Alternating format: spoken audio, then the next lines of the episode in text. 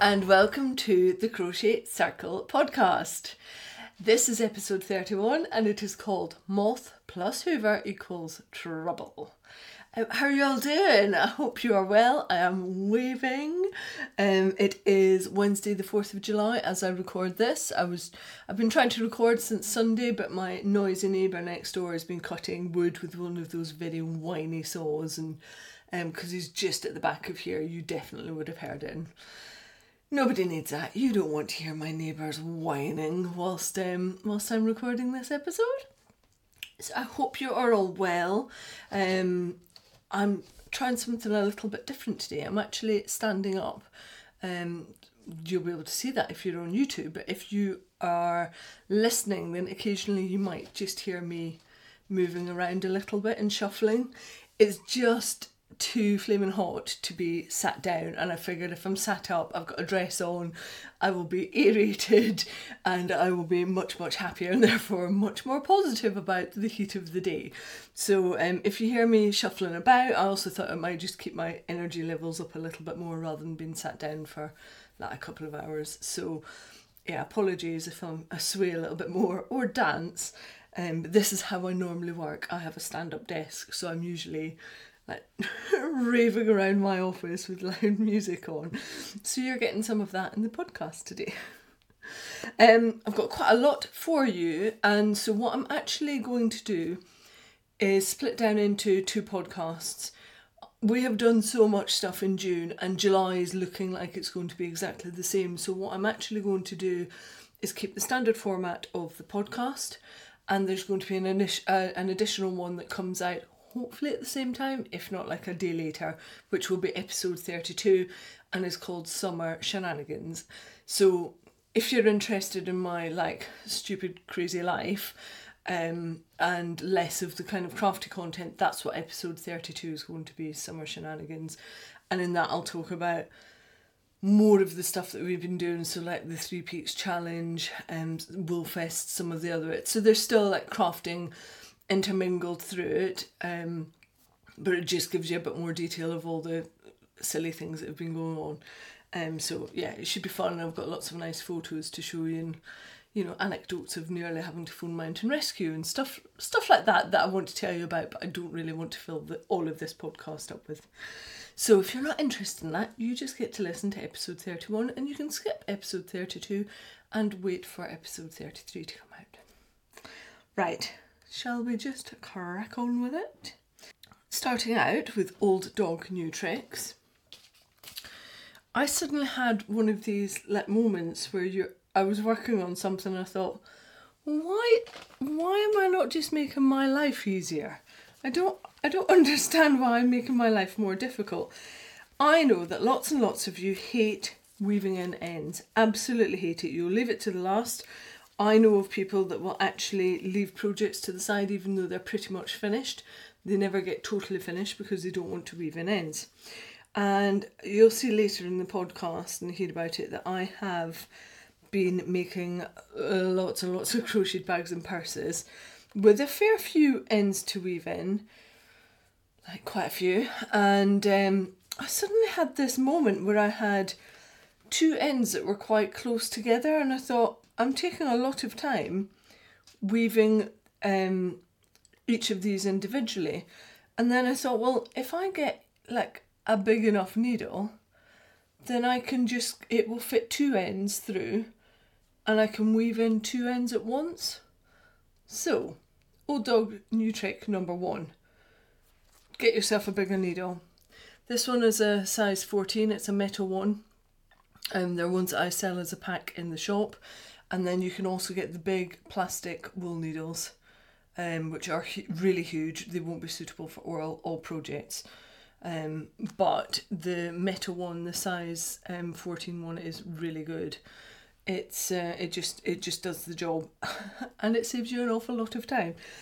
But you know I've been crafting for most of my lifetime and at the ripe old age of nearly 41 I suddenly thought why am I not just putting two strands together and speeding up my weaving in time. Now, some projects it might not work well on because um, it might lead it to being too thick on the wrong side and it might just be a bit bulky.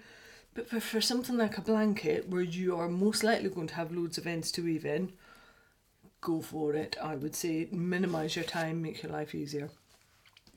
So that's um, number one. Number two, whilst this is funny, it also has a very serious note, um, and it's why the episode is called what the episode is called.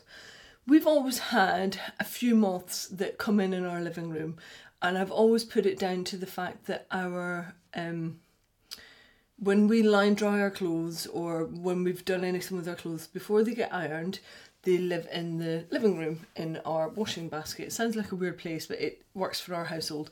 And Matthew always does ironing in the living room because we sit and watch movies together.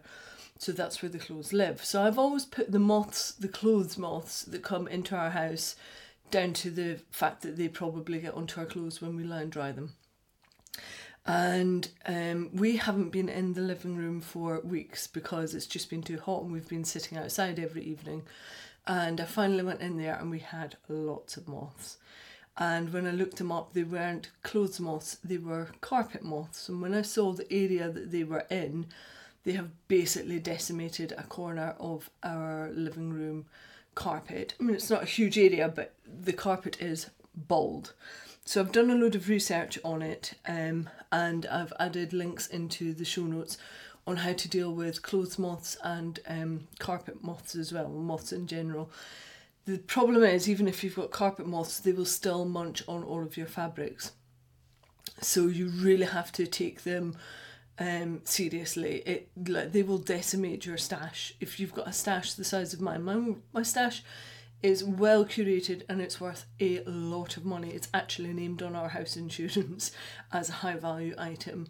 Um, so I don't want moths getting in there. And thankfully they're not. But I have seen moths in yarn shops. I have seen moths on hanks of yarn that I've been given previously if you go and get wool and yarn from, uh, let's say, a festival that is held in a cattle market, then there's no way that you, as a vendor, can prevent moths from getting to that wool or yarn. So, a lot of the information is about how to deal with it, but every time you get a skein of yarn, I would also suggest um, checking through it for larvae, for eggs, and for any mo- dead moths that are in there as an indicator and honestly take it seriously because they're really hard to get rid of. Um, I'm going in and out of our living room probably 20 times a day, keeping all the doors shut, so it's like a hot box in there. Um, and basically going in with the hoover to try and suck them all up and cleaning down the areas. And they will go and hibernate in the most inconvenient places. They like little dark, quiet corners, and that's where you need to be looking for them. If you see one, they're um, their life cycle and their breeding cycle is so quick that if you see one, there's the potential for that to then lead to another 50 and for those 50 to be times 50. So it's really something to get on top of quickly. If you're really concerned about this, then the best thing you can do is before you even bring the, any new yarn or wool into your home, put it into a Ziploc bag and put it in your freezer for 48 hours. That will kill off anything that was potentially on there if you're really paranoid about this. I haven't been to date, it's something that I've always been wary of. I am now super paranoid because I do not want those little fabric munching beasts anywhere near my stash or anything else. You know, we've got some really lovely um, materials in our house. We've got velvet curtains in our living room, beautiful linen sofas, pure wool carpet. I don't want to come in and have a bald carpet one day. So yeah, there's lots of advice in the show notes. Go and have a look at that if it's something that you are concerned about. But apparently, moth um, numbers are going um, up and up and up year on year, according to um, some of the information that I was reading. So, even if it hasn't been a problem to you for you to date, it's a real potential problem in the future. And why is a moth and a hoover trouble? Let me set the scene. So I am in the living room and I am trying to suck up this little moth, and I've got the hoover nozzle, and I lost sight of him and let the hoover nozzle dangle, and it sucked my boob. Had the Hoover nozzle attached to my boob, and I'm going, ow, ow, ow, ow. And Matthews just stood there laughing his backside off at me, not turning the Hoover off, but just laughing at me as I have got like half of my breast sucked into the Hoover. I basically gave myself a Hoover hickey um, whilst I was trying to deal with moths. So, moth plus Hoover equals trouble and danger. Don't do it. Please be Hoover aware. but do, like, on, in all seriousness, do look out for um, the moths because you just, you do not want them anywhere near your home. Um, so, yeah, I'm on proper moth watch at the moment.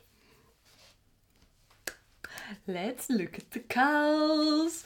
We have had loads of really amazing entries into the finished objects for the um, for the summer top cow.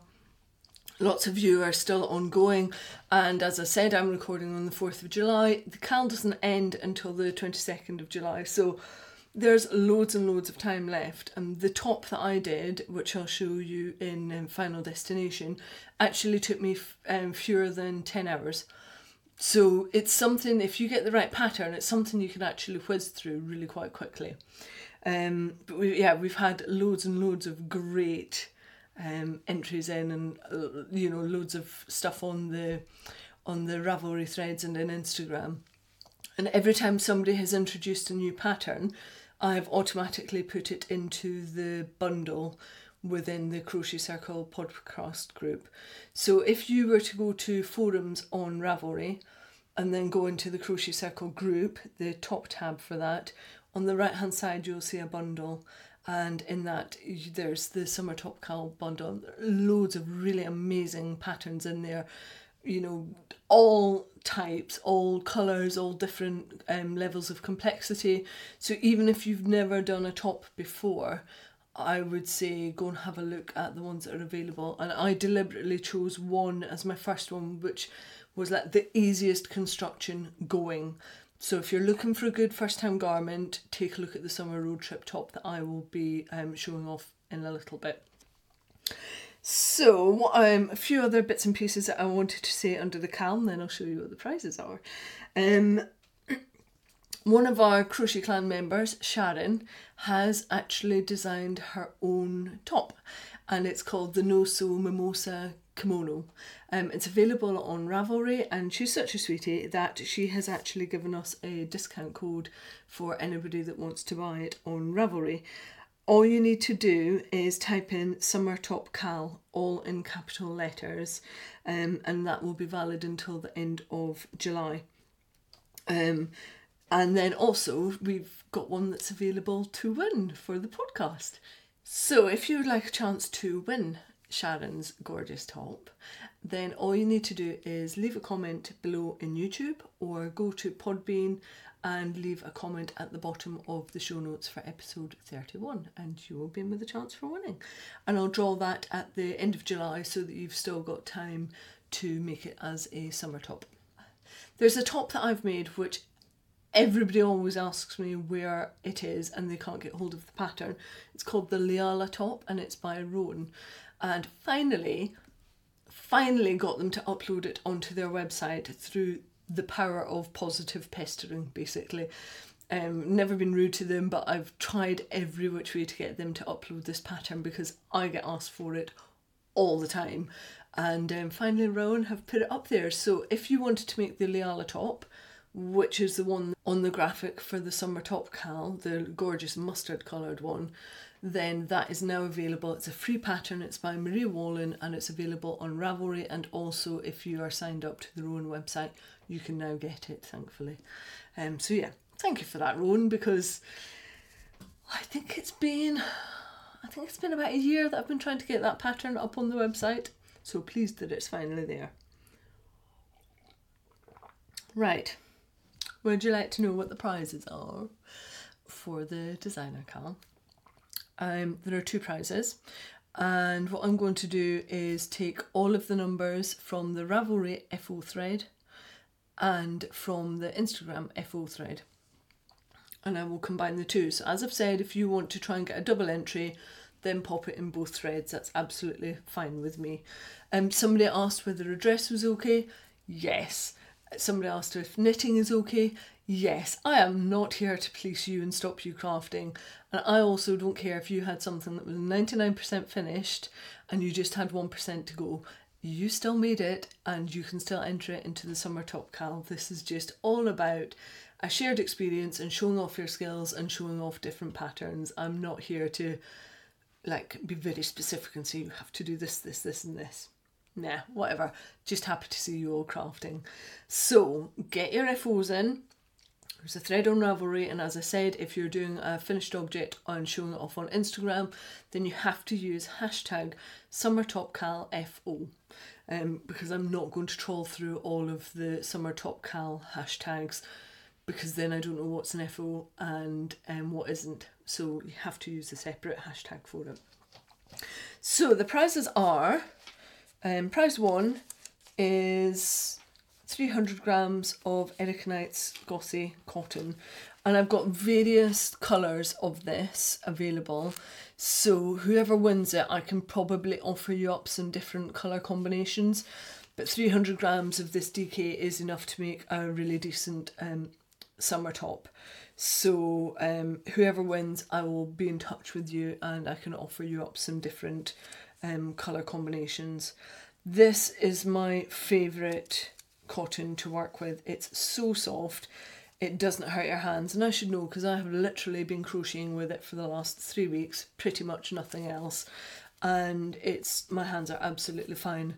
And yet I've crocheted with other cottons for kind of half an hour and an hour, and my hands have been pretty much ripped to shreds with it. So I really love this cotton, it's nice and kind.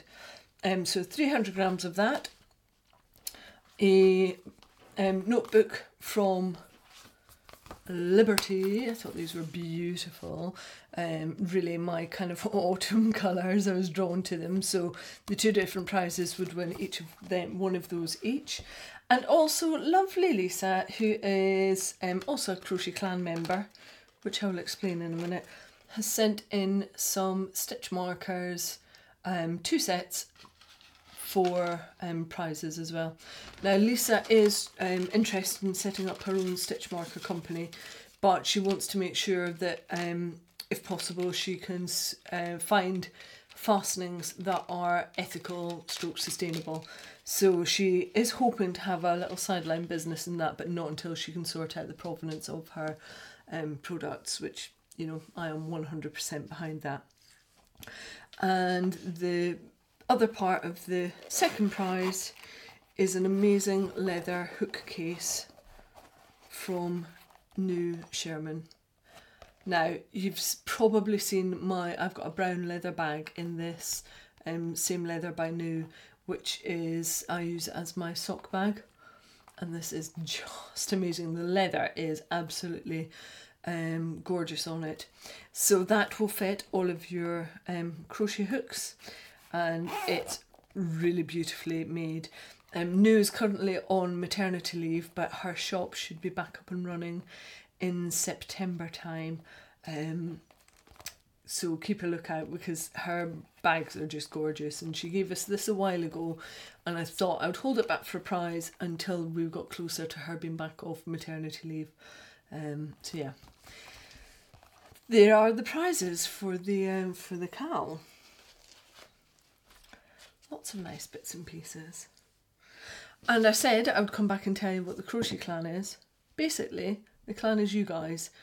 Um, it's all of the people that interact with the podcast that come back month after month. It was a term that was coined at Edinburgh Yarn Festival this year for all of the people that were there. But as far as I'm concerned, the Crochet Clan is it's all of you. It's um, you know, this special bunch of people that interact and engage and are as passionate about crochet as I am. So when I refer to Crochet Clan members, it includes you. so one of the bits that I also need to update you on with the Cal is very, very, very exciting. Um, basically, if I go quiet on Instagram, usually it's because I'm like feverishly busy and that has been my month of June for many, many reasons.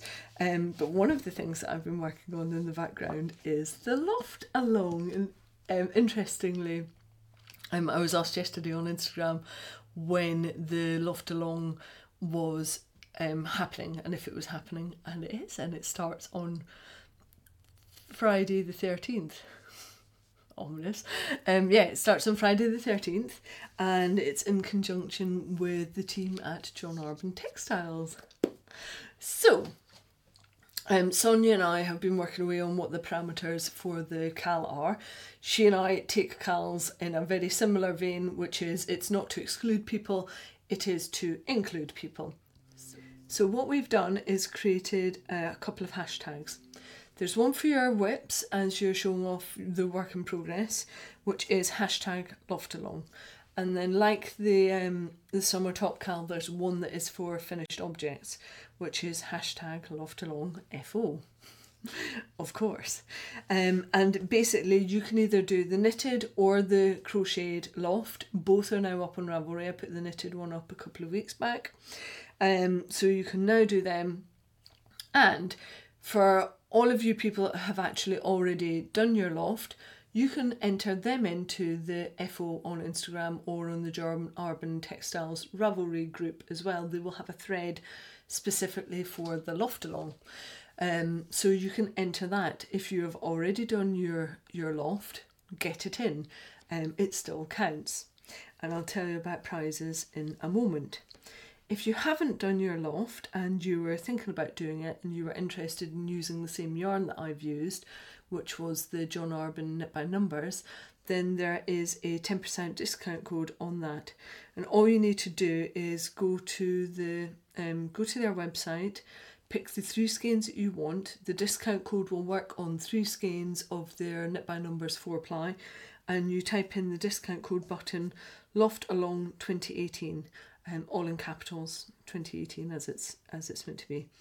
Um, and that is live until the end of August. So even if you've got loads of other stuff stacked out but you still want to do a loft and you wanted to do it in knit by numbers and maybe you're like Joe and you don't buy yarn until you know you actually need it weird premise.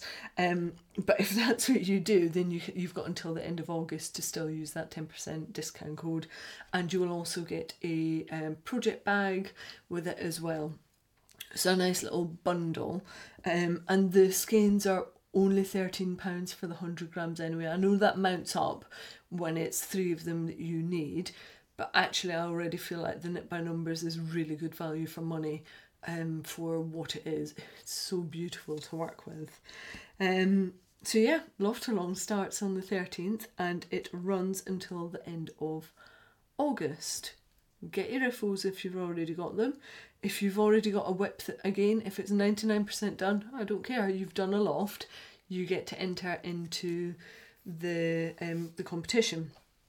So the way that we've split it down is that there will be Yarny prizes from Team Arbon um, for anyone that has made a knitted or a crocheted loft using the knit by numbers. We'll um, choose a, a winner at the end of the cal for that. And if anybody has made a loft which isn't using John Arbon's knit by numbers, then they will win one of my Tweedy project bags. And what I will actually do is a bespoke one for you. So it, it's a medium size that you will get. And what I will do is kind of filter down what your favourite colours are, what kind of colours you want for the tweed. Um, and out of all of the stock that I've got, you get to choose the tweed that you want, and then you also get to choose the canvas colour that we've got. So that is a real bespoke item. It's going to take a few weeks to get them made because it's summer holidays, and you know Martine can't work that quickly, and nor can I but you would have your own bespoke and I will make sure it's a one-off and that colourway is never done again. So you will have an absolute original medium-sized tweed bag um, from Knit It Hook It Craft It. And then we will also do some pattern prizes as well. So that's what you get if you aren't using um, John Arbon um, yarns and wools for your loft. And if you are, then you are in the running for um, a load of wool to make another shawl. I'm really excited about this. Um, and I'm I'm not running it through the Crochet Circle podcast. So although I'll give you an update here, it's all been run through um, their Ravelry group page and also through my FADH Designs Instagram page because it's me um, doing it as the designer rather than as the Crochet Circle podcast. But I'll give you little updates and let you know how it's all going. But I thought you would you would want to know about it because because hashtag loft along. it, it's a thing. I'm literally so excited about it. Moving on to Final Destinations, I have got some FOs. Um, I'm actually modelling one of them, which is my summer road trip top, and it's by a designer called Craftling. So this is one that I was discussing earlier. It's the first one that I've done for the FO, and oh my word, it could not be easier. Okay, so you've never done a garment before. This is literally two straight panels, 35 rows using a 5mm hook. It takes no time at all and because all you're doing is seaming up two little bits on the shoulders and down the side of each, you can decide how deep your armholes um, go and whether you like more or less space and how wide you want the neckline to be. This could not be an easier first garment if you were looking for one. I think it cost £3.50 on Ravelry. I've linked to it in the um, show notes and I've put up a profile page for it, sorry, a project page for it on Ravelry. Um, and I've given all of the um, the size details that I did. I'm a size 14 on my top, a UK 14, and this is a really nice fit for me. I like it a lot. I mean, I'm just going to stand back a bit for those that are viewing, you can see it. You can make it as long as you want because it's just a panel, so you can really control it. Um, it's like I say, it's a great first garment. This took me um, less than 10 hours to make.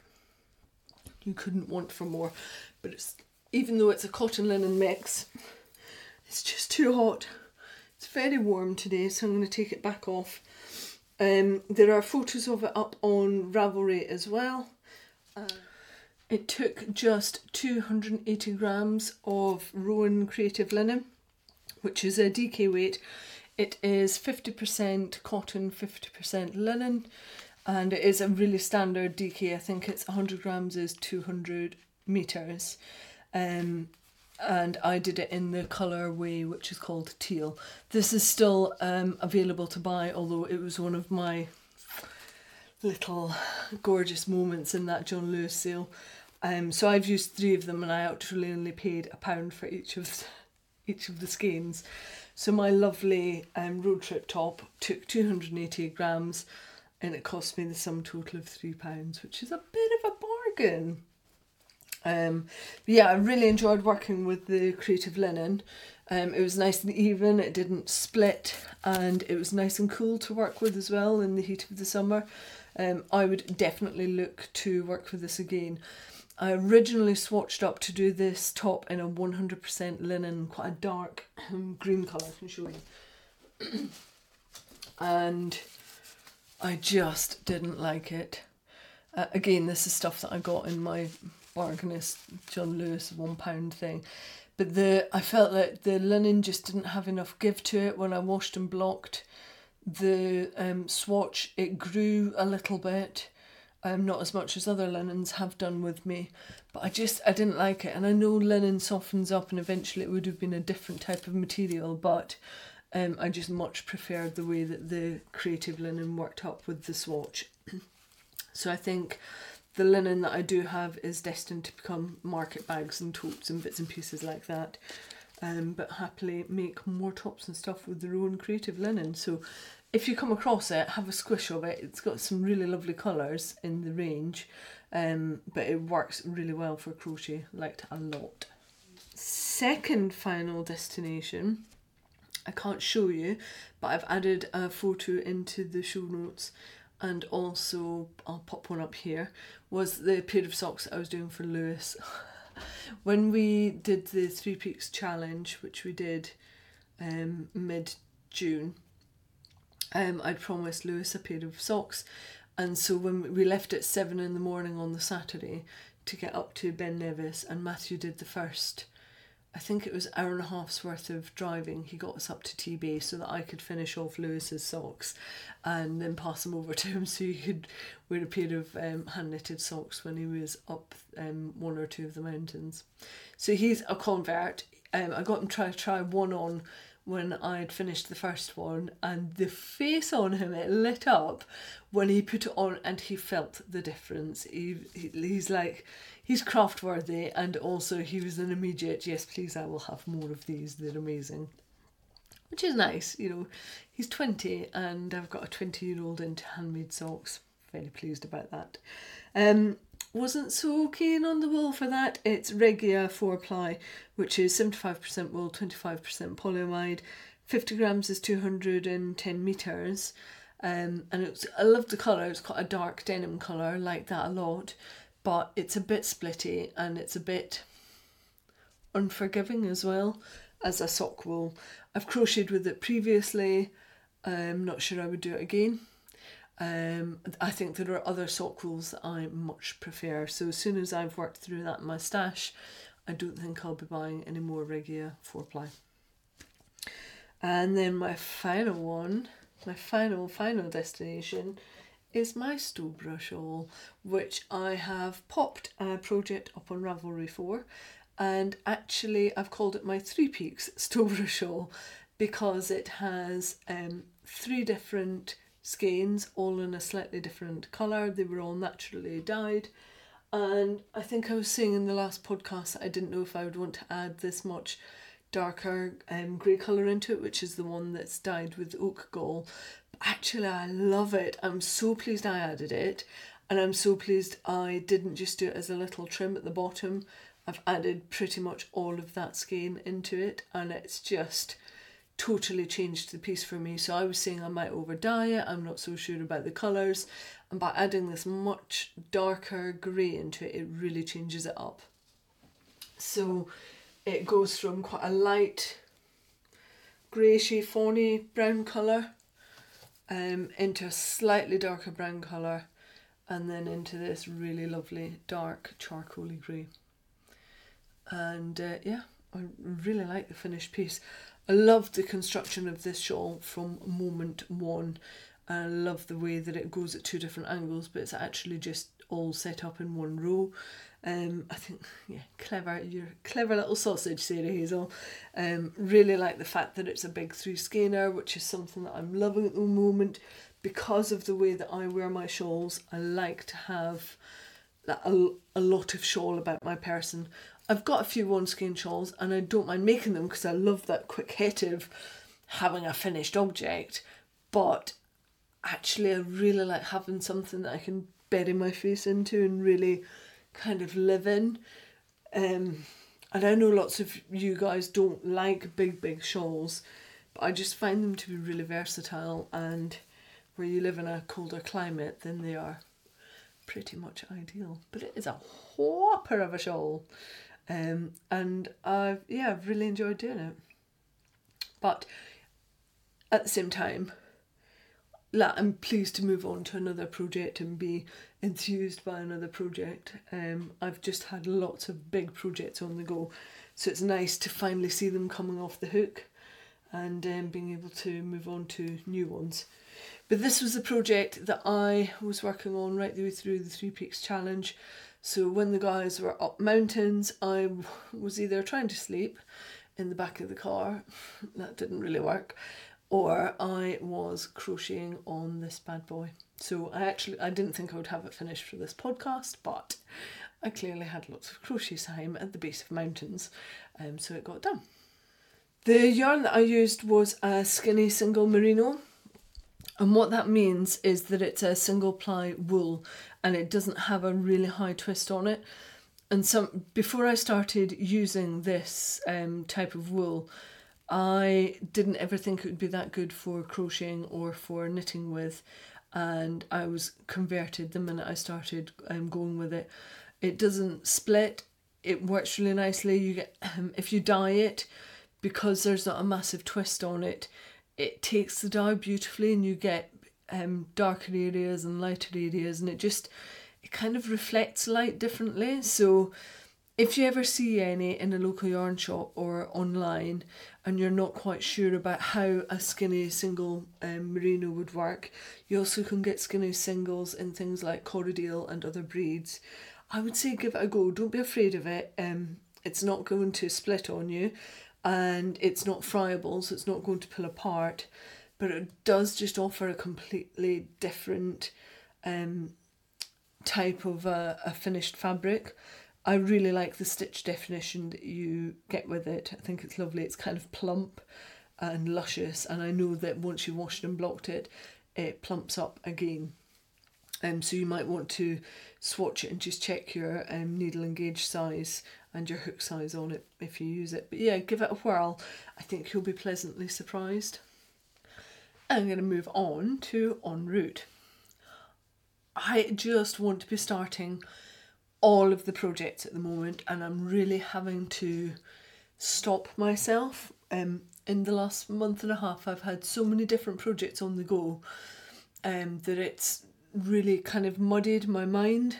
And what I've realised is I need to go back to my principles of having fewer projects on the go and getting through them more quickly and being not quite monogamous because I find that boring, um, but somewhere in between those two numbers so that I'm still doing knitting and crocheting, but also I've got just enough projects on the go with just enough interest. So, although I want to be crocheting all of the things, and I've got very firm ideas for what I want to crochet for the um, crochet cakes and crochet Luna um, summer summer cal, um, which is bad boys and bad girls. I am having to stop myself. So I've got um yeah, I've got ideas of stuff that I want to do for that. I've even the other weekend wound up my wool for the bad boy. I'm doing Loki, obviously, and it's green wool and it's amazing and it came from River Knits. But I have put it to one side and I am not allowed to touch it until I have finished the project that I'm already working on because it's a bit of a big project and it's for the summer top um, crochet along. I am doing the Verity crochet vest, which is by Dawn at the Almond Snug.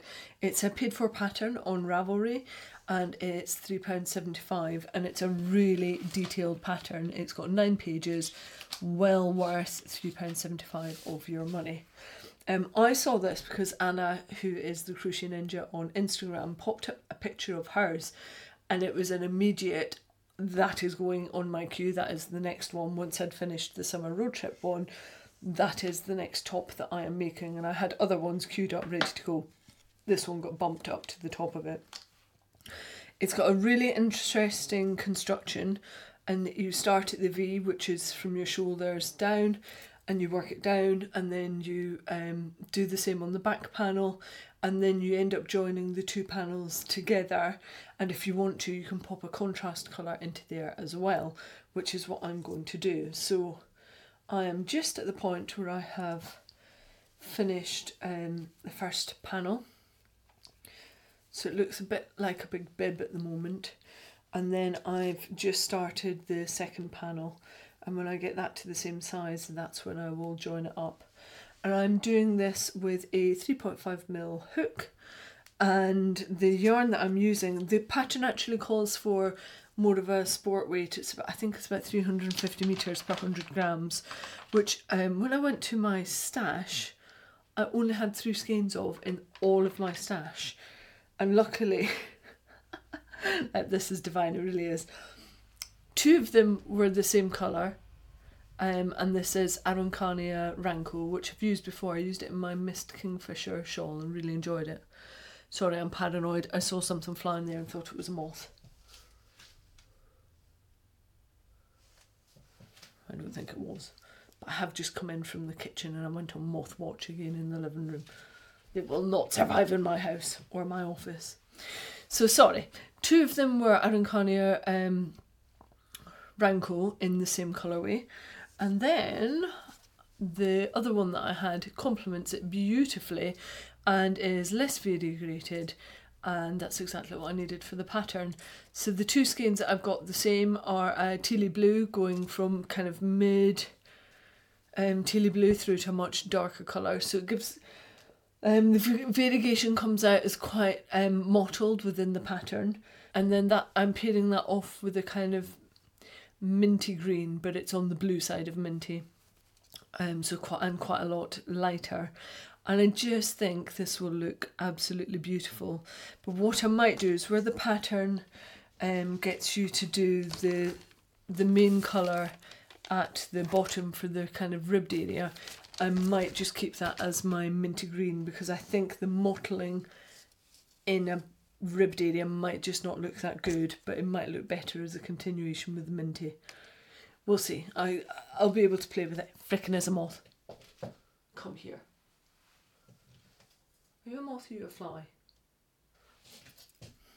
It's a fly. I told you moths were trouble. It's a fly.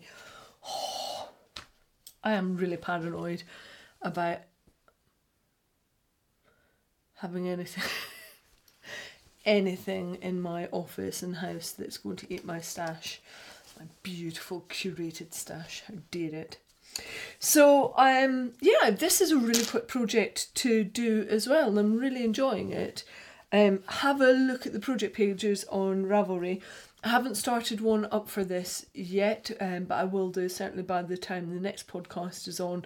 I'll have written up the details, and let's face it, it will be a finished object by then because the CAL deadline is the 22nd of July. So I'd better get my finger out and get cracking with this.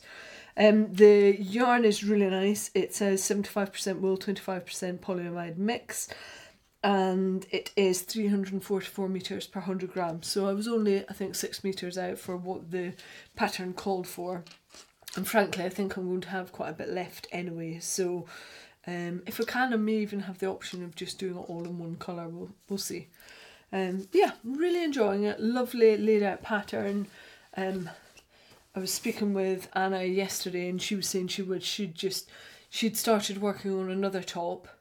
Um, she's not happy with it and she wished that she'd just used that yarn and made a second um, Verity crochet vest because she'd have been happier with it. So, you know, this is somebody who's made it once and would happily go ahead and make it again because it's that good a top. Have a yeah, have a look at um, Anna's page on Ravelry and check her out on Instagram. Um, she popped it up there and she is the Crochet Ninja on Instagram. So that is my only en route. Um, if you are going to watch episode 32 Summer, Summer Shenanigans, Summer Shenanigans, apparently I'm Sean Connery. Uh, it might be, I might have had too much coffee. Um, if you're going to watch episode 32, Summer Shenanigans, um, then I'll show you the, I'll show you the socks that I'm working on at the moment. They're knitted socks, so I'll show them um, in the podcast next time as a finished object, and hopefully the pattern will be going live. Uh, but if you want to see them, they'll be in episode 32. So it's been a busy old month with designs in progress. I have created a collection of purses and bags, which I was putting the finishing touches to the pattern last night. So by the time you're watching and listening to this podcast, it will actually be live. um, and the premise is that it's my birthday bag pattern for this year. So, um, what I did was came up with one central striped theme and then I've applied it up and down the size ranges. So you can do a tiny little coin purse, which is enough to fit a little bit of cash and your credit, debit, Oyster card type things. And this is also your tension swatch. So you don't just have a swatch of cotton, you can actually make something useful out of it. Then it moves up to the festival purse which has been sized to take your phone, um, a little bit of makeup, anything that you need, which would just be enough to keep you going for something like a festival. I've put a little handle on it and I even added a tassel because I thought people going to festivals quite often get quite intoxicated and a little zip might be a bit difficult for them but if you add a tassel to it then they'll be able to open a zip up with a tassel. Then it moves up to the clutch um, size, which again is sized really decent um, day size and will take things like your sunglasses, a bit more stuff. But I, I would use this if I was heading out for a kind of relaxed dinner as well. I think it's, uh, I really love it actually. This is probably my favourite of all of the purses, not because of the size of it, but because of the colours. So it's this kind of buff brown, a burnt orange, and um, kind of mid muted, um, almost like a royal blue. I just love this colour combination. And you know what? When I was crocheting them, when I saw them balled up together, I really loved them together. Then I started crocheting them and I hated them together. And then when I'd seamed it up and finished the purse off, I loved it again. And I just, this is my favourite colour combination. And yeah, it was a happy accident that those um, colours came together in the first place. So they are all of the purses and the coin purse also comes in a different slight variation if you want to swatch on something that's a little more um, tasking and it's like a little striped. I've done it in B colours because I'm B obsessed. And then it moves on to a handbag size, which I love. Um, and again, you just choose the three colours that you want. It's a DK cotton, so 50 grams is 100 metres, 109 yards. And you just use whatever your favourite colours are. Um, I've used a kind of golden mustard, a cream, and a kind of steely bluey grey colour. And what I do within the pattern is show you how to do the handle holes if you want to use O-bag handles. And also how to do strap handles if you're likely to add in your own. So what I've done is added into the laptop size bag um, the gorgeous brown leather handles I um, got from New Sherman who did the little Calprise um, zip hook case. And so these are just slit handle holes. And you get both instructions for both size bags within the pattern. So it's a 12 page pattern. It's been a hell of a lot of work to get it to this um, to this point, but I'm so pleased with it. Um, and the laptop bag easily fits like a MacBook Pro. It fits my new laptop, which is a bit bigger again. Um, and they are the lines, the bags are lined if you want to. But if you don't want to do that kind of handle and you want to do a sewn on handle, you can do that as well. Or I was playing around the other day and I did, um, I used some of the Gossypium cotton from Erika Knight to macrame up some handles and that worked really nicely.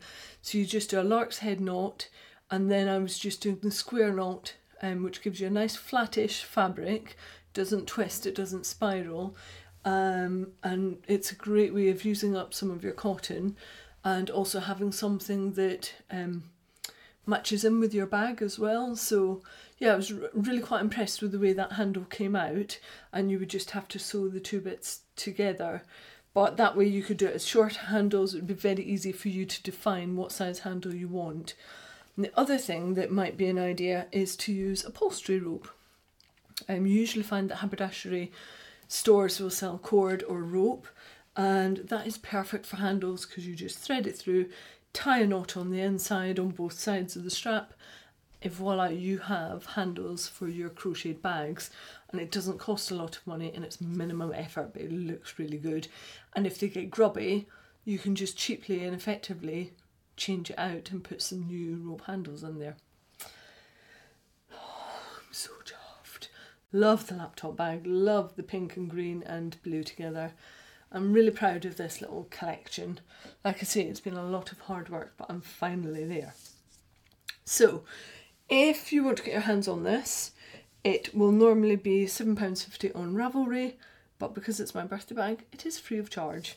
And um, basically, all you need to go to is go to Ravelry, click on the pattern, and when you get to the um, checkout, just type in all capitals birthday and that is your code for getting the Sjalika collection for free. Within that, what you'll get is 12 pages of patterns with photo tutorials on there as well. It gives you exactly how much cotton you will need for each bag, so you can see whether you've already got stuff in your stash that will work, or if you're going to buy um, cotton that you want to work with, you'll know how much of that you need to get. And it also has a link to a YouTube tutorial. Now, this is a monster tutorial. It's an hour and a half long, but what I've done is time stamped it. So, if you only need to know how you're going to work up the handles on the bags, there's a timestamp for that. If you only need to know how you're going to attach the lining into the bags, there's a timestamp for that. So you don't have to watch an hour and a half's worth of tutorial, but you've got access to the bit that you might need help with. Uh, and in particular, there's um, quite a full on bit there about how to manage your yarn. I've done a lot of work in the last kind of two and a half, three weeks on the best ways to do yarn management when you're working intarsia crochet in and I think I've cracked it. I think I've got like the best possible solution for it. So there's a, a nice section on that and also one on the three essential steps of doing intarsia crochet because there are three things that you have to remember and it's all in that video. So what I would say is even if you're unlikely to make these bags and it's just not your style or you think you might but you're not sure, go to Ravelry and download it anyway because if at some point you want to do intarsia crochet in the future, the only way that you can get to that tutorial is through the pattern. It's a private link on YouTube. So you only get to it if you've got the pattern. So you may as well download it, have it in your arsenal, and then you've got it if you need it in the future. If you're not on Ravelry, I will also be running this as a free pattern through my design Instagram account. So if you want the pattern but you don't want to have to get it from Ravelry, then details of that will be coming out on the 10th of July on Instagram. Um, and basically, what you need to do is sign up to my newsletter, and then in doing that, you get a newsletter that will come out and tell you um, how you can get the pattern. It's most likely going to be done through like a Google Docs link, and you'll be able to pick it up from there. Yes, so it's going to be a free download between the 6th of July and the 13th of July. So I'll, I'll um, knock that off of Ravelty, Ravelry on the 13th at 12 o'clock British summertime. And same with the um, the Instagram one.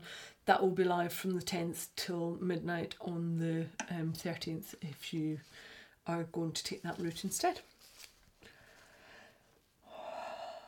But I rather feel like I have done Intarsia crochet now.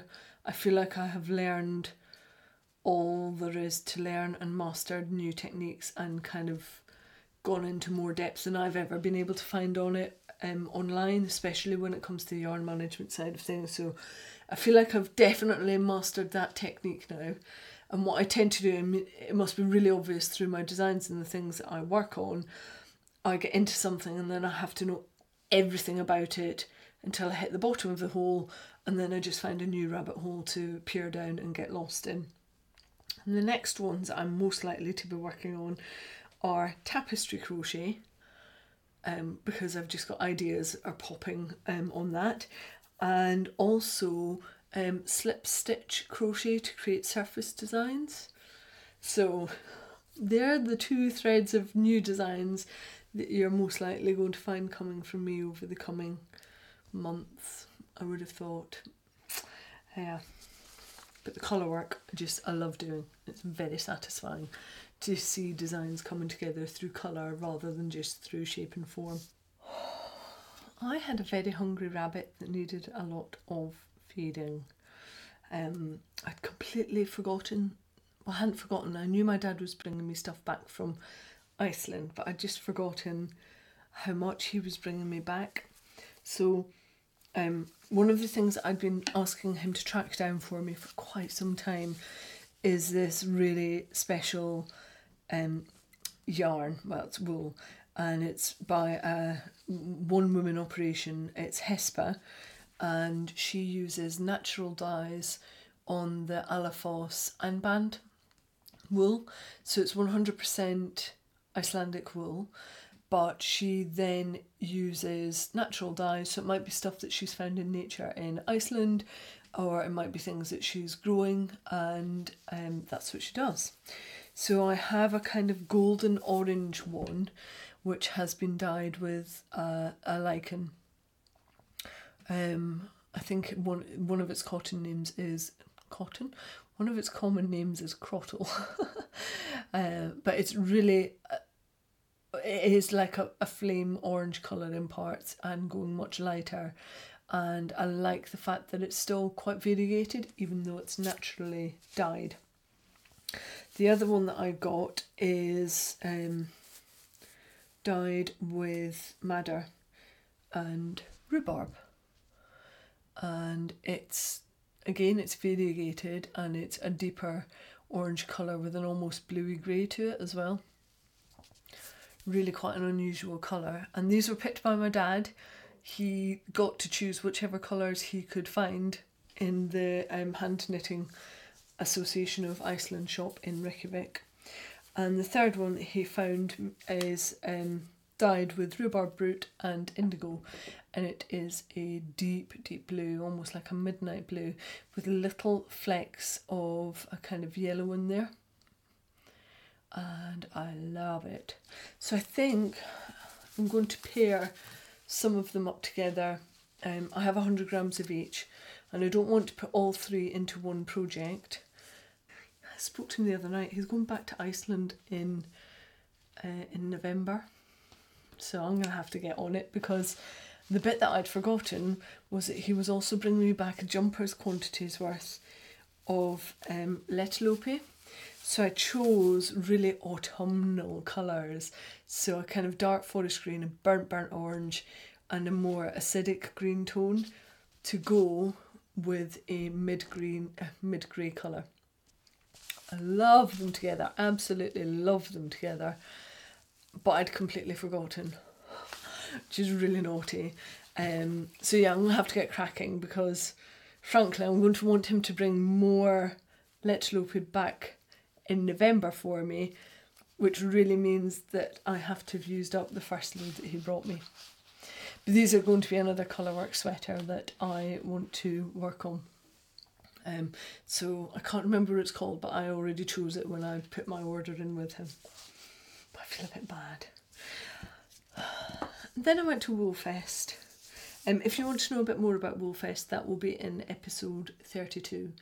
Um, and I'm I had the pleasure of meeting up with some other podcasters there. So I met up with Zoe, who's 24 carat, and um, Claire, who is YouTube's Bob Wilson um, and also with Catherine from Crafternoon Treats, and we sat and had lunch together, and that was really nice.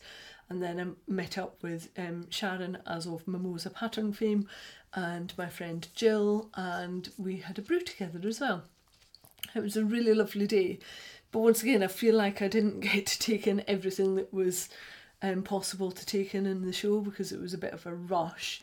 We were heading up to Scotland afterwards for a party, so yeah, um, I took in quite a lot though, and I still managed to buy some stuff, obviously. Um, so one of the things that I bought at Woolfest came from Blacker, and it's Blacker's Lyonesse. Because I'd enjoyed working with the Rowan cotton linen mix so much on my summer top, I really wanted to squish this before I decided to go ahead and buy it. And it is lovely and I felt some of the samples as well and it softens up and it's just really beautiful And it has this gorgeous sheen to it because of the linen I think. Um, and so what I did was got enough for a little kind of shawl cowl thing and it's two mid-grey colours which is the shade onyx and a kind of citrine green colour which amazingly is called citrine. Who knew? Well named. Um, so yeah I'm going to have a little play with that and see what comes out of it. Um, yeah, I didn't really plan on buying that, but I was having such a lovely chat with Katie at Blacker Yarns that um, they just kind of fell in my basket. And the other thing that fell in my basket from Blacker Yarns was some of their Llanwenog four ply. Now, uh, Llanwenog is a Welsh um, breed and it's been woolen spun and this is at some point undoubtedly going to come up on the knit british um, wool exploration it's not in for this year's but um, it will come up at some point and even if it doesn't it's one that i want to have swatched and known about and I had some hand spun of it that Sharon had given me, and so I wanted to be able to test out the hand spun against some um, kind of industrial uh, woolen spun. So I will be having uh, play with that at some point in the future as well. But what tends to happen with all of these rare breeds things is that when it comes available, you kind of have to jump on it and get it and keep it in your stash until you need it because the nature of the rare breeds is that their population numbers can escalate uh, and they can also go into decline. So when you see it, get it. Um, so that was everything that I bought from um, from Millfest. I was actually quite restrained, in part because I knew I was heading up to Fife and uh, I kind of knew that I was going to head to a local yarn shop. There's one that is about half an hour from where Matthew's dad lives. It's in a gorgeous wee town in Fife called Pittenweem. If you're ever up that way, one, the town is beautiful in its own right, but this um, local yarn shop, it's called the Woolly Brew. It's really nice, really lovely little shop. And uh, again, more photos of that in episode 32 if you want to know a little bit more about it. So, um, whilst she carries a lot of the commercial stuff, so she's got um, Soxie in there. I got two um, two colours of Soxie. So I got the almondine colourway and also the topaz colourway because they reminded me of kingfisher colours. So that burnt orange and that topaz blue, I loved them together. So they're going to be socks. But she also has things like the Fibre Company, um, Rico, she's got Debbie Bliss that she's working through. Um, I think she had Langya Wall in there. She's got some Jamieson's and Smith's colours in there. Really a bit of everything um, or it might have been Jamieson's, but one one of the Shetland brands. But she also had some local stuff in there, which I thought was quite interesting because it's from the Fiskmalin Fibres. Um, it's basically a farm that's got Romneys and it's local to her, so it's just up the road. It's actually just not that far from where Matthew's dad lives, so and I think it's an open farm. So next time I go up, I might I might go along to the farm and see if they've got anything going on. So I got 100 grams of that, 50 grams in their natural Romney colour, and 50 grams in mustard. And I plan to make these into a colour hat, colour work hat, I think. Um, but I thought it would just be interesting to try local Romney in Scotland compared to Romney that is kind of out and and inhabits the marshes in and around Romney. Uh, I thought it would be interesting to see the difference between the two. And if ever I go into a local yarn shop and I see that they're doing something different, um, kind of away from the commercial yarns, then I like to be able to support that because I want them to keep on bringing different. Different is interesting to me. And what one of the the things that they had that was really different was um, some French wool now, this breed, I'm probably going to butcher this, but I think you pronounce it um. It's S O L O G N O T. And it is a primitive French breed, it's a hardy breed. And basically, from what Fiona was telling me at the Woolly Brew, I think it's a bit of a, um, a sheep cooperative. This used to be one of the main breeds in France. It was exported all over the place and it's now not and it's in decline. And so I think the way it was was a bunch of producers got together to get enough of a clip together to be able to have it spun.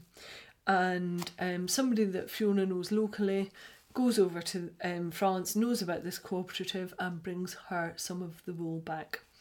And the Solognot breed comes in slightly different colours, and so there she actually has three colours available and it comes in two different weights. So I got two of the colours, a light fawn and a slightly darker fawn. But that's exactly what I'm talking about in yarn shops. I would never have come across this anywhere else.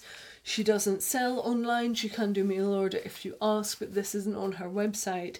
And this is the sort of stuff that you only come across if you go to a yarn show or you um, go into a local yarn shop and see what it is that they're offering. I love that this has got such a nice story behind it and that there are a bunch of shepherds and shepherdesses that are trying to keep this breed going, and that it's ended up in a little corner of Scotland from France through a cooperative. That makes me really happy, and I can I just couldn't say no to this. Um, I actually went to the uh, yarn shop with one of Matthew's sisters and her mum, which she's kind of Matthew's step stepmom. Kind of, it's a it's an odd situation, um, but with his sister's mum, um, they're both woolly woolly people. Um, I've been to Edinburgh Yarn Festival with Alex Matthew's stepmom before now. She's they're just fabulous people and we definitely have wool and knitting and crochet in common so it was really nice to spend some time with them and to come across all of these different little fibres that I otherwise would have been none the wiser of. That's quite a lot of wool. I do wonder if you guys see me bringing in all of this wool and wonder like what on earth I do with it but um, I'm sure what you also see is that I am highly productive and I always have projects on the go and I get through an awful lot of yarn um, and stuff may stay in my stash for a couple of years. That's fine, I know it's there, I'm quite happy. I'm, I'm big on curating my stash and knowing where the holes are and filling those up. Um, everything will be used. Everything has an end purpose. I just might not know what it is yet. And I love having stuff that is just there and one day it calls to me and the right pattern hits me and I think, oh, you're going to be that. That's that's how I like to work. So I've also been given some very nice things by some very nice people. Lisa, who um, donated the stitch markers for the cowl, also sent me three lovely stitch markers. You can never have enough stitch markers. When I started out, I felt the same way about stitch markers that I did about project bags. I was like, unnecessary, absolute faff. What are these people spending their money on? And then I got it, and now I love it, and I can't help myself. I love having nice things um, to support my projects. I also had a very lovely parcel come through the post from Ali at um, Little Drops of Wonderful Podcast. She gave me a dodgy bag. she crocheted me a yellow, obviously, because you know she loves yellow. I love mustardy yellow. That's what she's done, and I have a badge with the member of the dodgy bag uh, club on it, which uh, Claudia from Crochet Luna podcast had pulled together. I love it. I didn't have time to take part in that um, make along, but I'd sent Ali a a bag because she'd been having a fatal time of it as well. And so she sent me my dodgy bag back, which is just lovely. It was a nice surprise to get through the post. I also saw Tanya at Woolfest as of TJ Frog fame. And for those of you that live in the UK, this is a complete aside, but you might be interested. Um, I'm trying to encourage Tanya to come and do a workshop in my local area on making Dorset buttons. Um, so I'll put more detail about that out as and when I know what's happening. But I'm I'm hoping that we can get that going and Tanya can come and teach us all. I've got the location sorted. We just need to pin Tanya down to a date. So if you fancy doing in and around the kind of Crewe M6 area, junction 1716 of the M6, a Dorset Button workshop, it's coming. Um, and she brought me back from America on her trips a really lovely um, notebook, which is 100% post consumer waste recycled pages made in America and printed with soy ink. Love it. I really, like, I love it when people. That sounds rude. I don't love it when people just give you things. I don't mean it like that at all. It's lovely to receive things, and it's particularly lovely to receive things when people know you and know what it is that makes you tick. And you know yellow bags gorgeous handmade stitch markers um, recycled project bags and japanese knitting and crochet books are definitely things that make my um, boxes go tick tick tick. And um, this was from my friend uh, marie and she um, sent this to me and it is gorgeous there is a whole thing about um kind of Japanese patterns at the moment and the Japanese cable books that you can get. This is the first one that I've seen that has got um, crochet content in it as well. And I've had a good flick through this and really love the layout of it. And the styling is really quite different. Um, and it's it's in English, so it's very readable. Everything is charted out, even all of the um, crochet stuff. That's all charted out. Really beautiful book, really really beautiful book, and it's got twenty three patterns. Um, yeah. So I need to work out what I'm going to make from this. But so in um, this month's quick news beats, I just have one thing for you, which is the next load of global hookups. It's going to be this Saturday. So if you're listening on the 6th of July, it's tomorrow. It's the 7th of July and it's an 8:30 p.m. start. It will probably go on for about an hour to an hour and a half because we've got guests in this weekend. I'm still doing the hookup because I'd booked you guys in first. Um so that's yeah, Saturday the 7th of July at 8:30 p.m. British summertime. And then what I did last month was I did another one on the Sunday morning, which seemed to work really well because it meant on the Saturday evening that suited people that were kind of in and around Europe. And the Sunday morning one, which is on the 8th at 9am British summertime, that worked really well for the folk that were over through in Australia. And also Claudia, who is a Nighthawk, was coming in from San Diego. So we had people from either side. Um, but that worked really well. So whenever possible, I will do a double global hookup, one on the Saturday night and one on the Sunday morning. What that also means is that we have um, fewer people in the hookup, which actually works really nicely as well. Not trying to discourage any of you at all. Love to see you there, but it's um, more manageable. More people speak up, when we've got fewer numbers in there and it's just it's lovely. So do come along and join us for whichever one works for you. I will put the details out on instagram again and they're already up in the ravelry thread. So come and craft with us. It's good fun. Um yeah that's that's it for quick news beats. Big ups. Long term crochet clan listener and watcher tamara has moved back to the UK from Texas, from um, Houston. So, welcome home, Tamara. I cannot wait until we actually get to meet up face to face. It's going to be uh, lovely. We've tried to kind of loosely meet up every summer when she's come back to the UK and it just hasn't happened. So, love the idea that finally we're going to meet face to face. She was one of the first people to really engage with the podcast, so I'm really chuffed that she's back in the UK with her family. Um, and also, my friend and tech editor extraordinaire, Deb from Find Me Knitting, is opening up a local yarn shop over at um, Betws in North Wales. She's managed to secure a location over the summer months, which is great because it means she gets to dip her toe in it. But she opens up on Friday, so I'm over there on Sunday to go and see the shop and um, record a little bit in it and see what it's like and just offer her like much positivity and um, kind of cheerlead her on with her next part of her woolly uh, venture. I'm so chuffed. She sells online already at Find Me Knitting, but for her, for her to br- have bricks and mortar is what she's always wanted to do. So I'm just so pleased that she's managing to realise that. And uh, yeah, I can't wait to get over there on Sunday and give her a hug and see how her shop is coming along.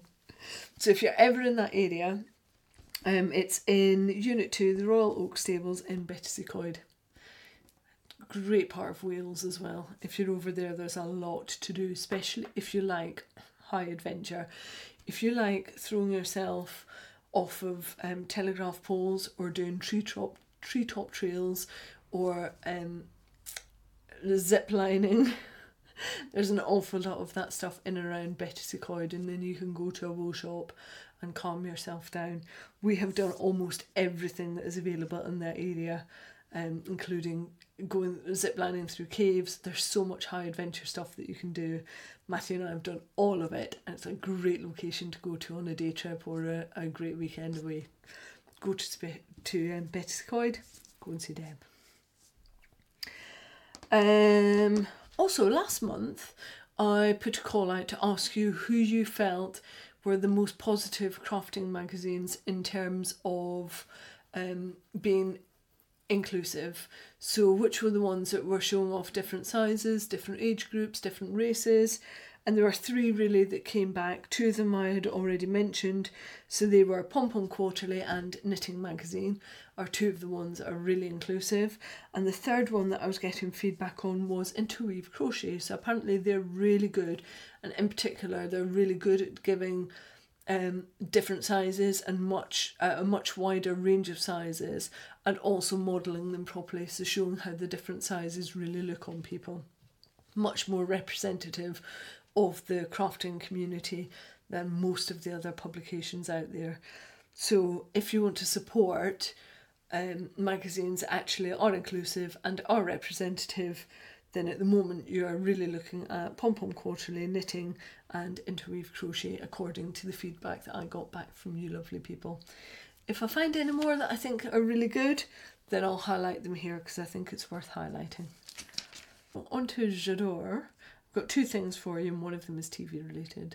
We have flown through um, Grace and Frankie, which is a sitcom set in San Diego. Every time I see them, I'm looking out for Claudia. I'm sure it's not actually shot in San Diego, but in my head, I'm looking for Claudia and yarn shops and bits that I might recognise from her. Um, what I really love about this programme is it's set with a much older age group. So um, the stars in it are Jane Fonda, Martin Sheen, uh, Lily Tomlin and Sam Waterston, and it's really funny and it just has a totally different twist on people that are on their 70s and the reality of it. And the premise is two um, couples get divorced because the two guys are actually having a, a good relationship with each other and it's it's just so funny. Um, Lily Tomlin in particular is just flaming hilarious. I love her character. She's Frankie. Um, and you know, Martin Sheen, he's just so good. My only issue is I can't unsee him as Jed Bartlet from The West Wing. He is always Jed Bartlet. His mannerisms, they're clearly the mannerisms of Martin Sheen. But he's Jed Bartlet. He is POTUS. He is the President of the United States. That's what he is. He's just, he's always going to be that in my mind. Loved The West Wing. Loved, loved Jed Bartlet. Um, yeah. So if you haven't come across it and you want something that's funny, really quite sassy, um, there's quite a bit of swearing in it. It's, I just love the idea that you've got kind of 70 year old women uh, swearing and having not the retirement home life that TV um, comedies usually portray. It really flips that on its head. I love the concept of it. And it's written by um, Marta Kauffman, who wrote Friends. So, you know, good lineage. Really like it. Witty dialogue, great actors, great TV series to go and watch if you want something light, fluffy, but funny. Um, and the second thing that I'm adoring is working with non wool yarns. It's summer and it's really hot, and I can feel the difference when I go from something that is like a pure wool to something that's got something else blended in it. It's a lot cooler to work with and I'm really enjoying experimenting with different non-wool yarns. Um, I am woolly girl through and through, you know, you'll never take the sheepiness out of me, but it's been really nice to experiment with some other yarns that are available. Um, I still have a piece that I want to do on vegan yarns, and that's kind of brewing in the background, and that will be a huge part of that. And that's really what I've started with as well. It's not just about the summer, it's about trying different blends that don't have any wool content in them. Um, but that's going to be a much bigger piece and a much longer piece, and one that I'm building into at the moment. So, yeah, it's been really nice to work with kind of cotton and linen mixes and see what I like and what I don't like.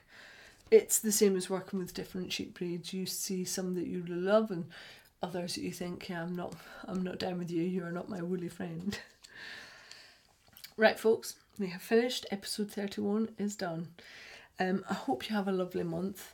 Like I say, episode 32 is there if you want something that's a bit less um, kind of finished object focus, but you just want to know a bit more detail about what's been going on. Um, then that's there for your viewing and listening pleasure. I hope you're all having a great um, summer. Um, if you've got children, they're not going to be driving you too wild throughout the summer holidays. uh, and that this gorgeous weather continues because it's really lovely out there. And I might just have to go and sit with a cup of tea and my lunch and uh, sit out under the parasol for a half an hour.